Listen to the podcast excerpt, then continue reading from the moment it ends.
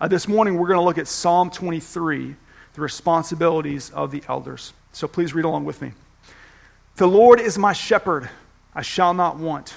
He makes me lie down in green pastures. He leads me beside still waters. He restores my soul. He leads me in paths of righteousness for his name's sake. Even though I walk through the valley of the shadow of death, I will fear no evil, for you're with me. Your rod and your staff, they comfort me. You prepare a table before me in the presence of my enemies. You anoint my head with oil. My cup overflows. Surely goodness and mercy shall follow me all the days of my life, and I shall dwell in the house of the Lord forever. All men are like grass, and their glory is like the flowers of the field. The grass withers and the flowers fade, but not the word of the Lord. It stands forever. Uh, as you guys, most of you know, I grew up on a farm in Coweta. And so when you grow up on a farm, there's just always work to do. It's not really an option. Uh, and our, one, of my, one of my earliest memories of work uh, was waking up on a Saturday morning and my mom getting me ready to go hay cattle with my grandpa. You know, put on the jeans, put on the, the jacket, the boots, the gloves, all that stuff. I wait by the door as grandpa comes to pick me up in his work truck. We went to the barn. We loaded the hay bales in the barn. I'm sure I probably tried to lift them, but couldn't. And I'm sure, you know, my grandpa did all the lifting, and I just kind of put my hands on the bale. Uh, then we went to the gas station to pick up snacks, uh, pop and candy, because, you know, you couldn't work without pop and candy, right? So then we go to the pasture, and so he takes me and he puts me in the back end of the truck, and he clips the baling wire off the hay bales, and we kick the hay around in the back end of the truck, and he lets down the tailgate. So, what he would do is he would drive through the field and he would honk the horn. And as he would honk the horn, the cattle would come to eat, and I would kick the hay out of the back end of the truck so the cattle could feed on the hay. We did that all the way through the field till all the hay was gone, and then we'd stop and eat our snacks together. And after that, we'd make a pass around the field to check the fence to make sure that the fence isn't down so the cattle can't get out because they're always doing that sort of thing, right? And then at the end, you would you, you, you scan the perimeter and then come back to the gate where you would shut the gate and lock the gate and then leave. In the course of that process, right, you are caring for your cattle. And I thought this was awesome. It was, it was a great time for me to be with my grandpa, to learn how to work, and to get some peanut M&Ms and Coke.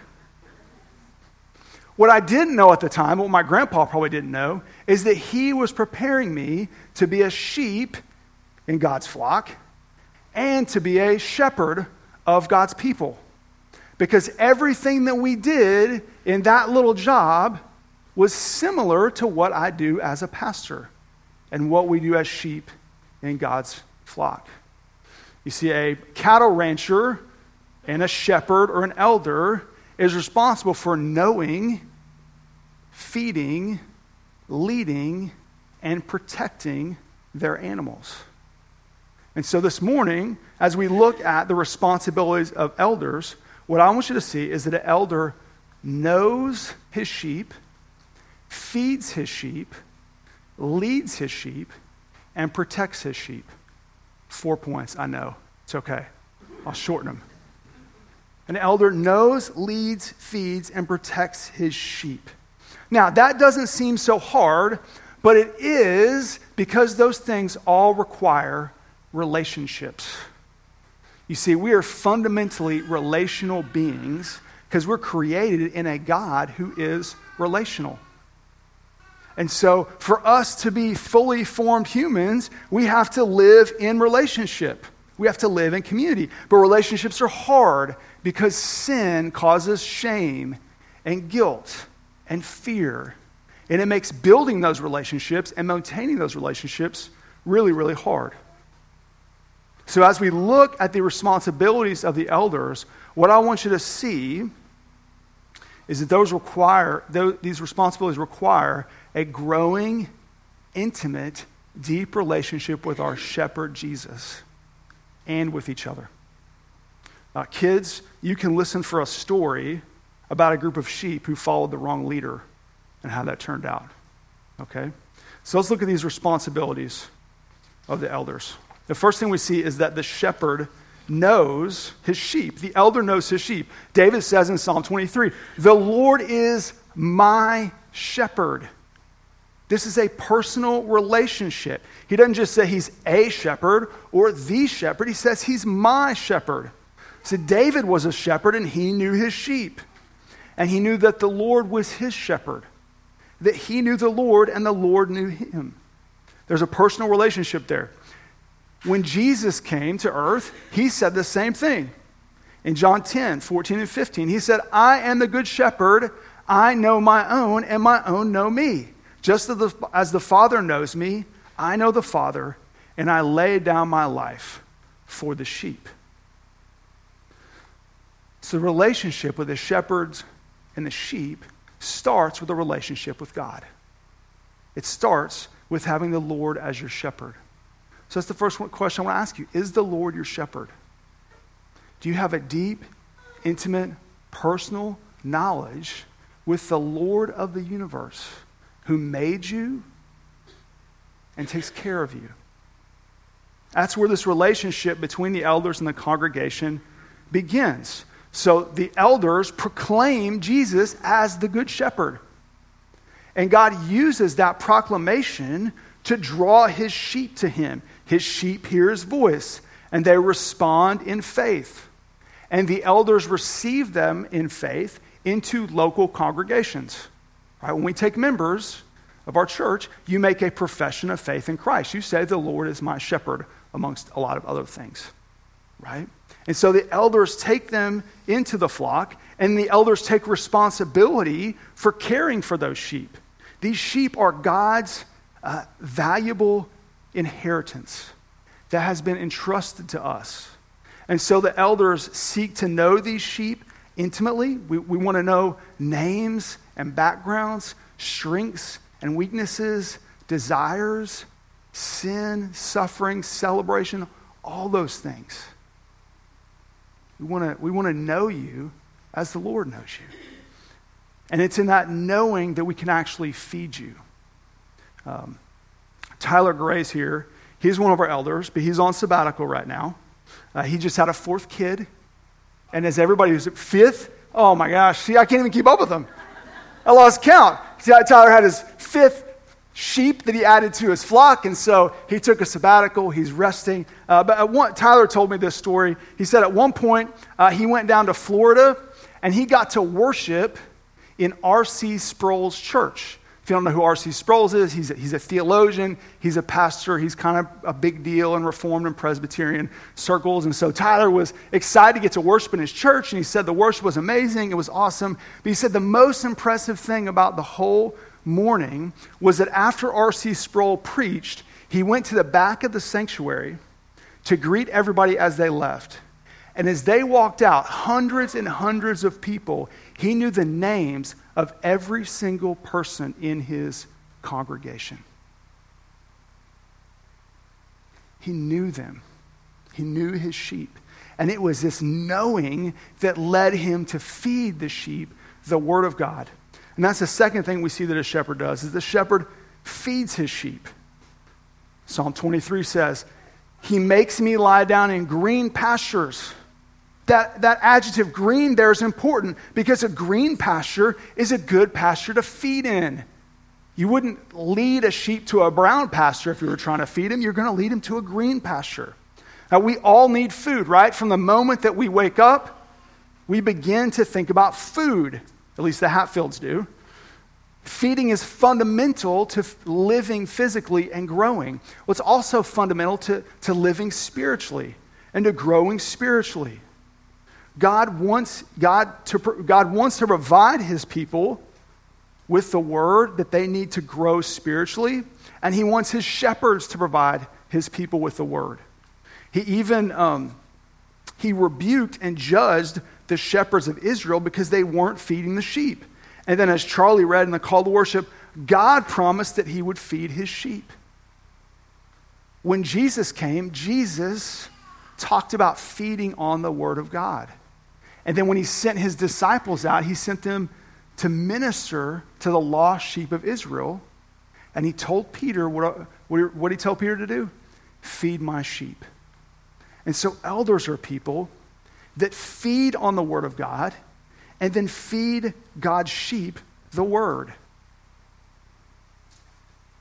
So, elders in our church, um, they oversee the teaching ministry of the church the preaching, teaching, Christian education, and small groups. And through that whole thing, they, they, they try to give the sheep a well balanced diet, everything that they need from the Word of God. Uh, they may also feed the flock themselves. So I'm a teaching elder, so I, I kind of lead in this area, but our ruling elders also participate in leading small groups, leading Bible studies, doing one on one discipleship. Sometimes they teach and preach. I believe Tyler's preached a few times. So when you're looking for an elder, when you're looking for a shepherd, you have to ask yourself does this man feed on the Word of God? And can he feed me the Word of God? Is this someone I would go to if I had a theological question? Is this someone I would go to if I needed spiritual nourishment or I needed counseling? We want elders that know us and can feed us personally and intimately. Um, I've seen this in my life, and it's been a huge benefit to me. Uh, one point that really sticks out whenever I was in seminary, seminary is an overwhelming time uh, for, for uh, pastors, people are training to be pastors. But so you're, you're taking classes, you're working full time, you're trying to be a faithful Christian, a faithful husband, a faithful friend, all these things. You just got a mountain of things, uh, responsibilities that are placed on you. And it can be overwhelming. And I remember one day I was. Um, I was walking and talking with my pastor, and I was just sort of pouring my heart out about all the things that I was struggling with and how hard it was, and how I, I really wanted to be the best that I could be in all these different areas. And my pastor knew me. He knew my ambition. He knew my struggle with ambition and pride and self sufficiency and results. He knew I was a very results oriented person. And he looked at me and he said, Shane, you cannot get an A in everything. Pick the most important things. He knew me. He knew what I need to hear from the Word. And He fed me what I need to hear from the Word. A shepherd knows his sheep. A shepherd feeds his sheep. And then, thirdly, a shepherd leads his sheep. Psalm 23 says in verses 2 and 3 He leads me beside still waters, He restores my soul. He leads me in paths of righteousness for His name's sake. So, all people want and need direction. We need a purpose. We need goals. Uh, we need to know where we're going in life. God's people were no different. And God led them, right? He led his people out of Egypt into the promised land. Jesus called his sheep to follow him. He said, I am the way, the truth, and the life. He said that he leads to the Father. And so, as we follow Jesus, he gives us purpose and meaning in our lives. And elders lead out of a desire to see the congregation follow Jesus. Like Paul says, follow me as I follow Christ. And so, elders or spiritual leaders are the people who are saying, hey, follow me as I follow Jesus. So, the elders of our church lead the sheep thoughtfully and prayerfully.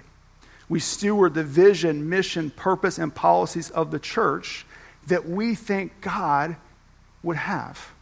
It's not our church, it's His church. It's not our goal, it's His goal. And so we shepherd the people that God brings as we proclaim the gospel. The, the general activities of the church are laid out in the Bible, but the particulars are left to the wisdom of the elders and the flock. But the elders shepherd the flock, they lead them. Elders also lead through their godly character. Next week, we're going to spend a whole sermon talking about the godly character requirements that it takes to be an elder, so I'm not going to go in depth there.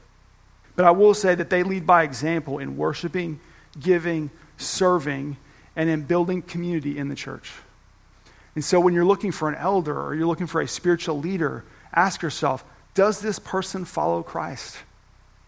Does he follow Jesus? Is it clear that Jesus is his shepherd or her shepherd? Is his shepherd. And, and can I follow him as he follows Jesus? And what that's going to do is that's going to put the position, the elders in the position where they're going to have to uh, lead in some very challenging and dirty places because that's where Jesus leads us. I heard a story this week about a group of elders in the church, and they wanted to serve a local inner city school. So they went to the principal. They said, Hey, we want to we want to serve your school, we want to help out. And she said, okay, that's great. come on over and start visiting the, the school, and, and, and then we'll see what you guys can do. And so they went for about three weeks and they just observed what was going on. And after about three weeks, they, they, the elders came to the principal. They said, No, we really want to do something. Like, we want to get our hands dirty. How can we help you? And the principal said, Well, so here's the thing about our school we, we're all females, there are no males in our school. But we have all these boy students. And every day they have to go to the bathroom, and we can't take them because we're females. And so they go to the bathroom by themselves and they foul up the bathroom. I don't know if you've ever seen a, a little boy's or men's restroom, it's disgusting. Imagine the end of the day, a bunch of little boys walking to a school, the bathroom by themselves, and it's filthy. So the principal said, Would you be willing to take these boys to the restroom and to show them how to use the restroom?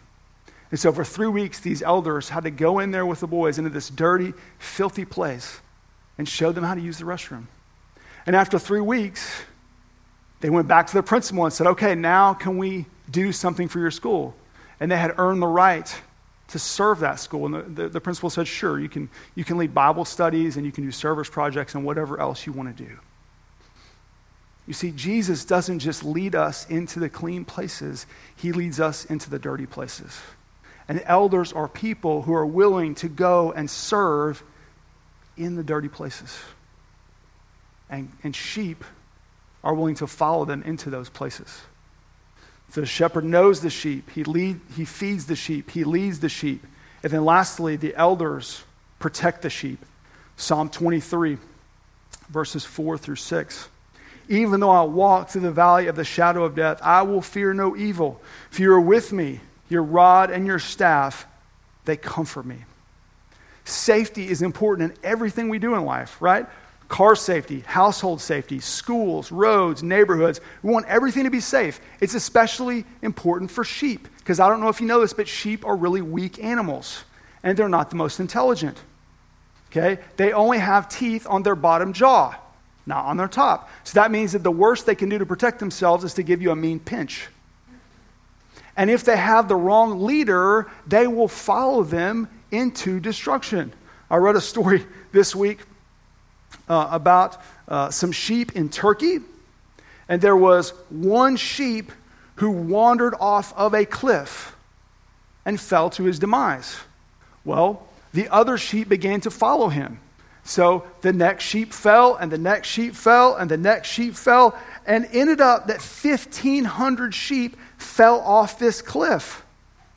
So, several of them died because of it, but several lived because the mountain got so high that the fall was cushioned when the later sheep fell off the cliff. Sheep need leaders who can protect them.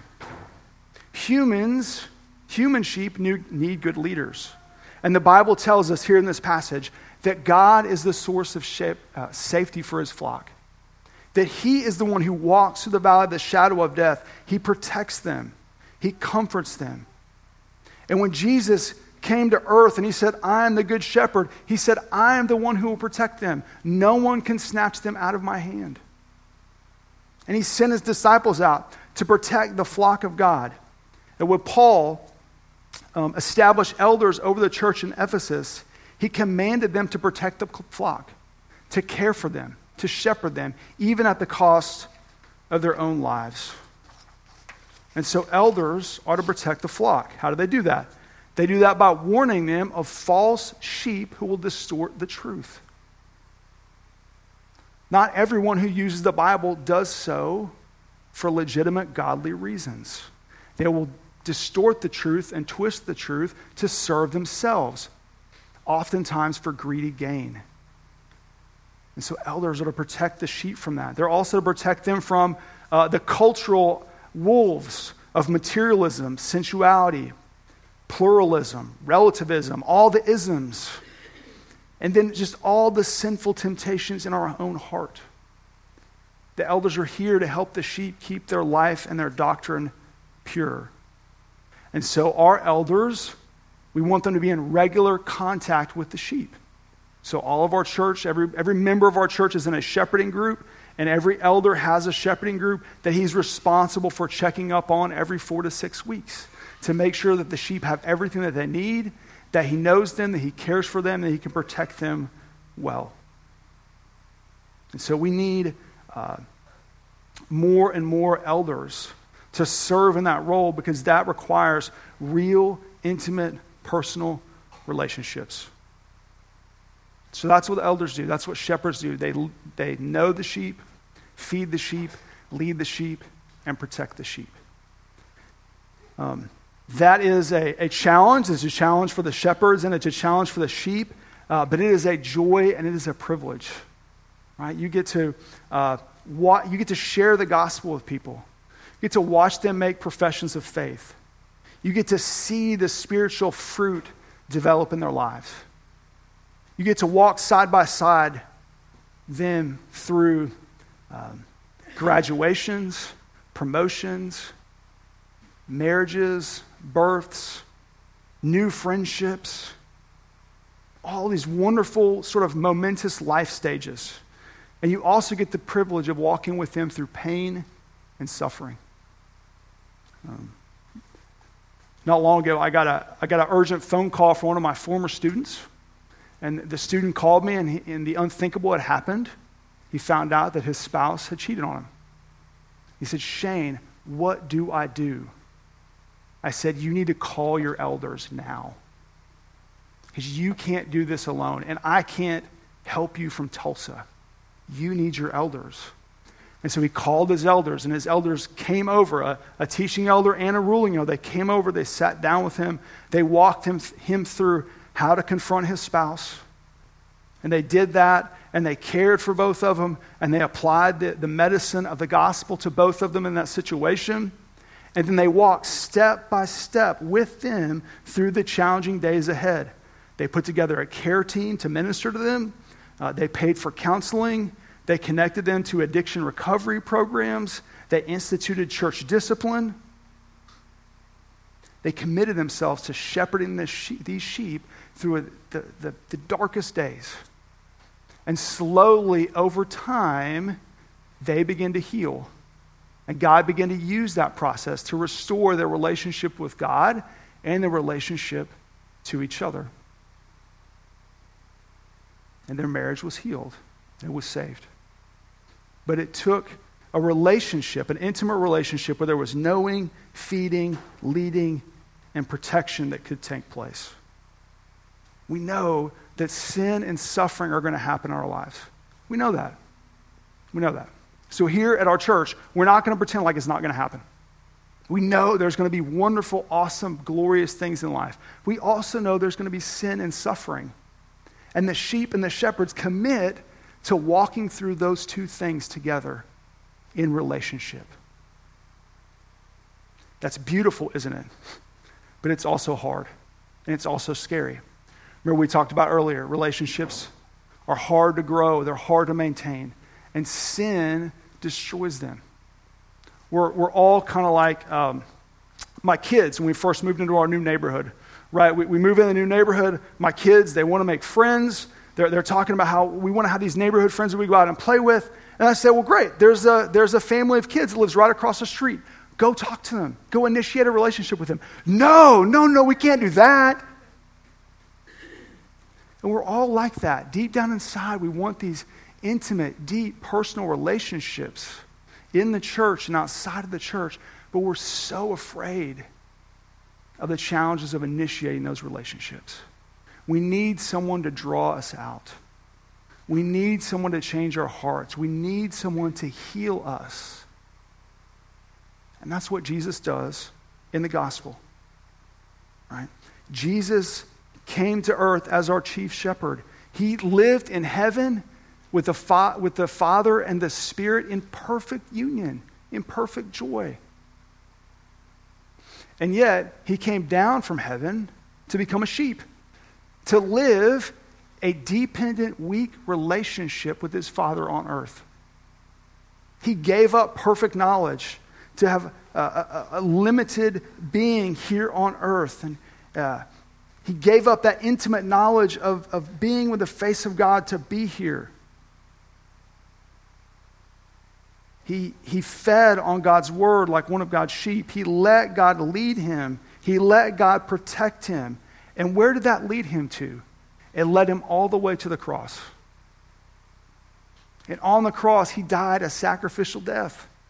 The chief shepherd, the good shepherd, became a sacrificial sheep. Why? Because all we like sheep had gone astray. Each of us had turned to his own way, and God had to have someone to pay for that sin. And so God Himself came down and He paid it for us. If you're a sheep who has wandered, what we offer you today is the Good Shepherd who gave His life for the sheep because He loves them. And then He rose from the grave so that He could protect them and care for them. And when you see the kindness and compassion of the shepherd, that's what draws you out. Heard a story this week about um, Captain Swenson, who was in Afghanistan. On September 8th in 2009, uh, there were uh, U.S. and Afghan troops uh, that were going out to meet with a group of Afghan elders. And when they showed up, the Taliban was there, and there was a surprise attack on all these soldiers. And so they had to go in and they had to rescue these soldiers. Uh, there was five Americans and 10 Afghans who were lost in the fight. Uh, but there, uh, in that time, was Captain William Swenson. And uh, you, you, can see on the video of the situation, there's a medevac helicopter that flies in. There's fire and fighting going all around. And Captain Swenson made several trips into the fire and into the fight to rescue his soldiers.